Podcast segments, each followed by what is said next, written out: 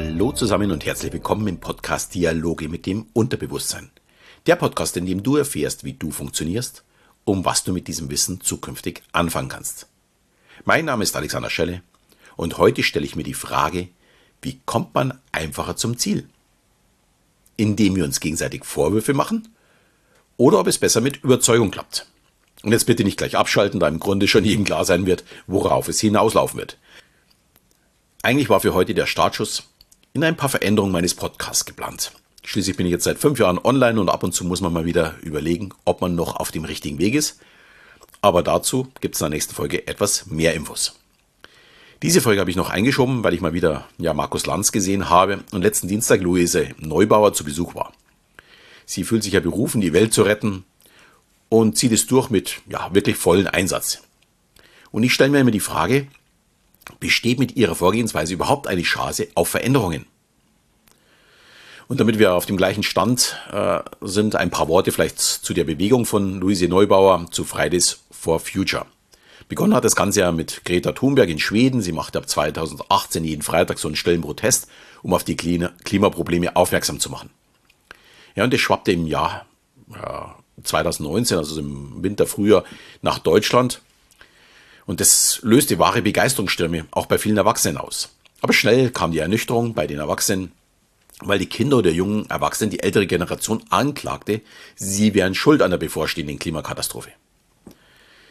Ich möchte hier nicht bewerten, wer schuld ist und wie schlimm es werden wird. Ich möchte heute über Kommunikation sprechen. Allerdings finde ich gut, wenn es junge Menschen gibt, denen es wichtig ist, was auf unserer Welt passiert. Und daher würde ich im Normalfall auch zu den Unterstützern dieses Vorhaben gehören. Warum ich aber, wie sehr viele andere Menschen, die Gruppierung nicht mag, liegt an ihrer Kommunikation und dem Weg, den sie eingeschlagen haben, ihre vermeintlichen Ziele zu erreichen. Schauen wir uns am besten mal ihren Weg an. Am Anfang stand der Vorwurf, die Politik verfolgt, ja, verfolgen das von ihnen unterschriebene Paris-Abkommen nicht wirklich. Ja, und die Energiewende ist bestenfalls ähm, also halbherzig angegangen worden. Es ist wirklich ein super Einwand, und damit hatten sie zu Beginn den Großteil der Bevölkerung einfach hinter sich. Nicht nur in Deutschland, sondern auch ganz schnell auf der ganzen Welt. Und dadurch rückte das Thema Klima auf einmal an die erste Stelle, mit was wir uns beschäftigt haben. Damit gab es auch den Startschuss zu überlegen, was müssen wir denn ändern, um die Klimaziele zu erreichen. Klar, am Anfang war es die Kohle und die fossilen Brennstoffe überhaupt, aber das hat nur einen Bruchteil äh, belastet, also einen Bruchteil der Bevölkerung. Und zwar diejenigen, die in diesem ja, Business mehr oder weniger beschäftigt sind, dort arbeiten. Aber dann kamen auf einmal Flugreisen, SUVs, Kreuzfahrten, ja, Fleischkonsum, Transportwege oder auch der Individualverkehr auf den Tisch. Und somit auch wer schuld an der Klimakatastrophe ist. Die Alten natürlich. Wobei sich äh, alt hier auf alles über 30 bezieht. Aber die Omas und Opas anscheinend noch viel, viel mehr. Das war der Punkt, wo die Gruppierung sehr schnell den größten Teil der Bevölkerung verloren haben. Wer ist schon für die Gruppe, die einen anklagt, ich hätte ihre Zukunft kaputt gemacht? Ja, das machte den radikaleren Teil der Gruppe offensichtlich wütend. Es wurden dann Autos blockiert, große Autos zerkratzt, bei Automessen randaliert und mittlerweile klebt sich die letzte Generation auf die Straße, um auf die Probleme aufmerksam zu machen. Ja, und wenn ich Luise Neubau oder Carla Remsmar, die da auch mit dazu zählt, in Diskussionen erlebe, geht es fast ausschließlich um Vorwürfe und nicht darum, gemeinsam etwas Schritt für Schritt zu verändern.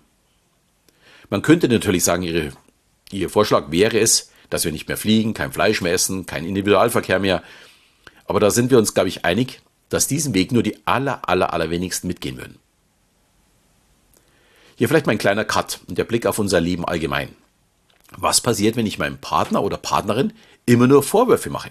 Wenn ich meinen Kindern immer nur vorhalte, was sie alles falsch machen? Oder meinen Mitarbeitern sage, dass sie alle Loser sind? Das ist natürlich eine rhetorische Frage. Außer Menschen, die gerne erniedrigt werden, mag das niemand. Keiner hört gerne, dass er alles falsch macht. Selbst wenn man damit tatsächlich ins Verderben läuft. Und das macht beispielsweise Frau Neubauer sehr gut. Sie kann wunderbar Storys erzählen, die Bilder im Kopf entstehen lassen. Wenn ich diesen Bildern folge, wird es die Menschheit wegen Fluten und Dürrekatastrophen 2035 nicht mehr geben. Ja, und selbst wenn es so wäre, das glauben wir nicht. Die Bilder sind zu sehr böser Science Fiction. Und ja, wir nehmen sie ihr daher auch nicht ab. Wir nehmen sie einfach nicht ab, Äh, damit meine ich alle, die ihr nicht bedingungslos folgen. Ihre Fans sind davon natürlich fasziniert.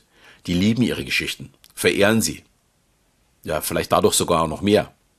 Das funktioniert so ein bisschen wie eine Sekte. Das ist vielleicht jetzt ein dummer Vergleich, ist aber tatsächlich so.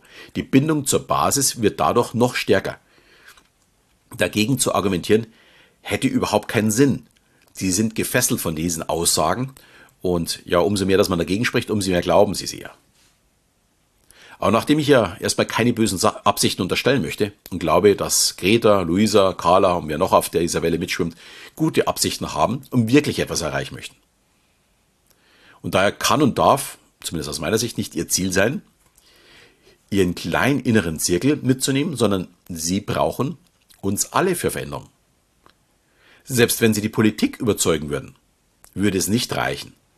Man muss nur mal schauen, wie sehr äh, die Grünen von einem Teil der Bevölkerung richtig gehasst werden. Da muss man mal ganz ehrlich sein.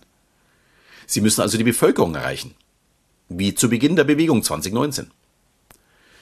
Und das ist auch sehr, sehr gut mit großen Unternehmen zu vergleichen. Wenn die Vorstandsebene im stillen Kämmerlein eine Umstrukturierung plant und dann ihre erste Führungsebene mit ins Boot holt und die vielleicht auch noch begeistern kann, dann fehlen immer noch die Menschen, die es umsetzen müssen. Und in einem Land ist es nicht anders. Die Bevölkerung muss die Veränderungen mitgehen. Und möchten sie das nicht, dann wird es einfach nicht funktionieren. Und in einem Unternehmen ist das auch nicht anders. Die Belegschaft muss mit ins Boot geholt werden. Und das möglichst früh. Das können Workshops sein, wo man Verbesserungsvorschläge sammelt. Es können Planungsrunden mit den Mitarbeitervertretern sein, um sie mit ins Boot zu holen. Es können Informationsrunden sein, um die Belegschaft frühzeitig zu informieren und sie auf dem Laufen, also wirklich so wöchentlich. Am besten noch mit, möglich, äh, mit der Möglichkeit, Einwände zu formulieren. Damit wächst die Veränderung so ganz langsam im Kopf und wird Schritt für Schritt vollzogen. Im Gegensatz zu, ab heute machen wir es so und es interessiert uns nicht, was du davon hältst. Das ist in meinen Augen heutzutage auf jeden Fall der falsche Weg. Und auch bei der Erziehung von Kindern oder in einer Beziehung ist es wichtig, alle mitzunehmen. Die Zeiten, wo es in der Familie einen Häuptling äh, gab, der vorangeht und von allen anderen äh, folgen dann bedingungslos, die sind vorbei. Also daher sollte immer das Ziel sein, gemeinsam etwas zu verändern. Ja, was müsste aus meiner Sicht passieren? dass die Klimaaktivisten auch ihre Ziele erreichen. Sie müssten uns alle wieder gewinnen, wie Anfang 2019.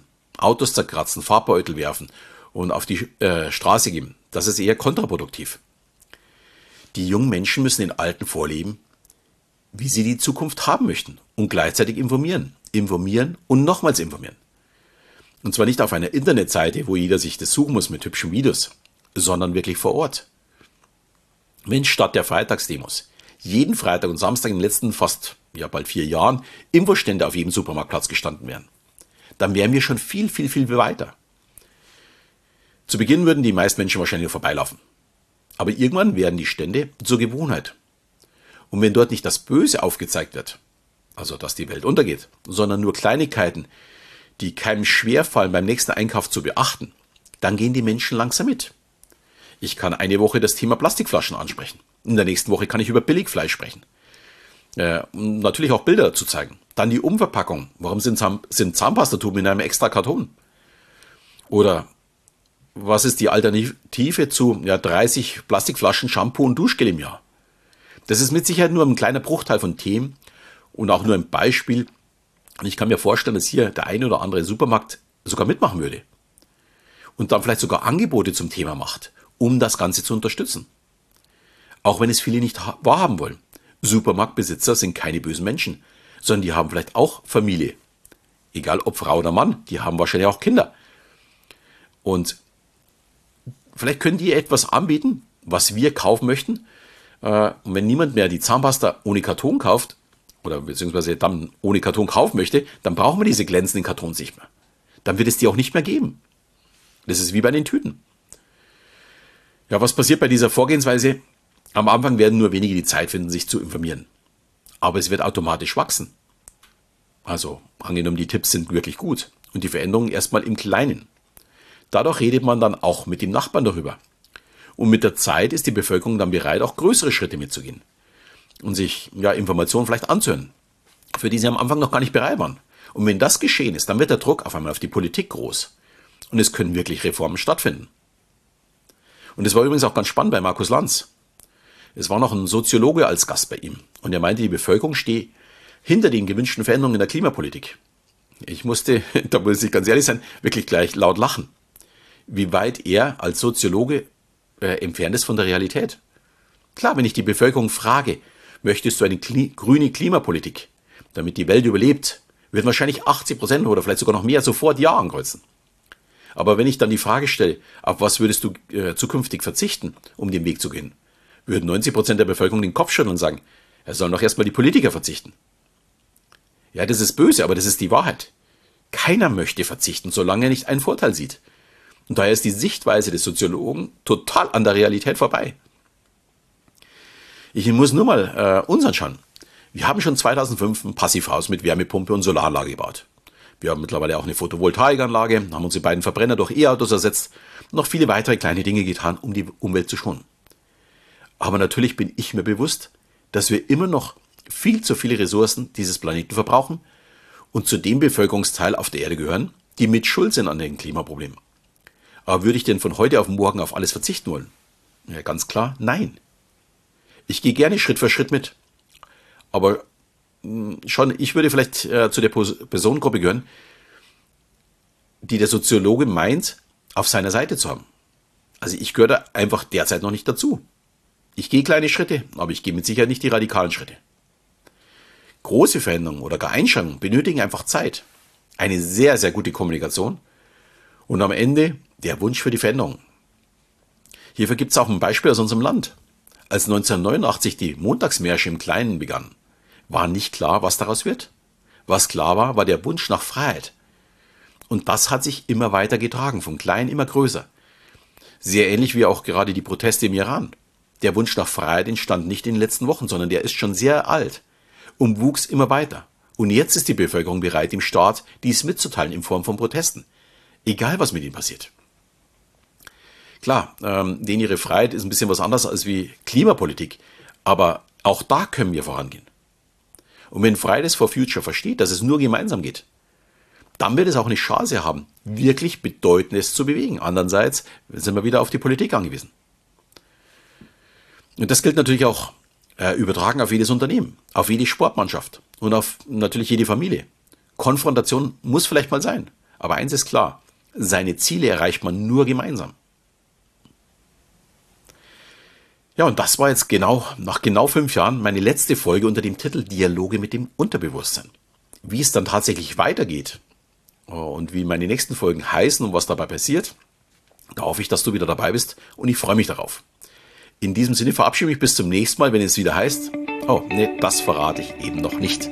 Also, bis zum nächsten Mal. Ciao.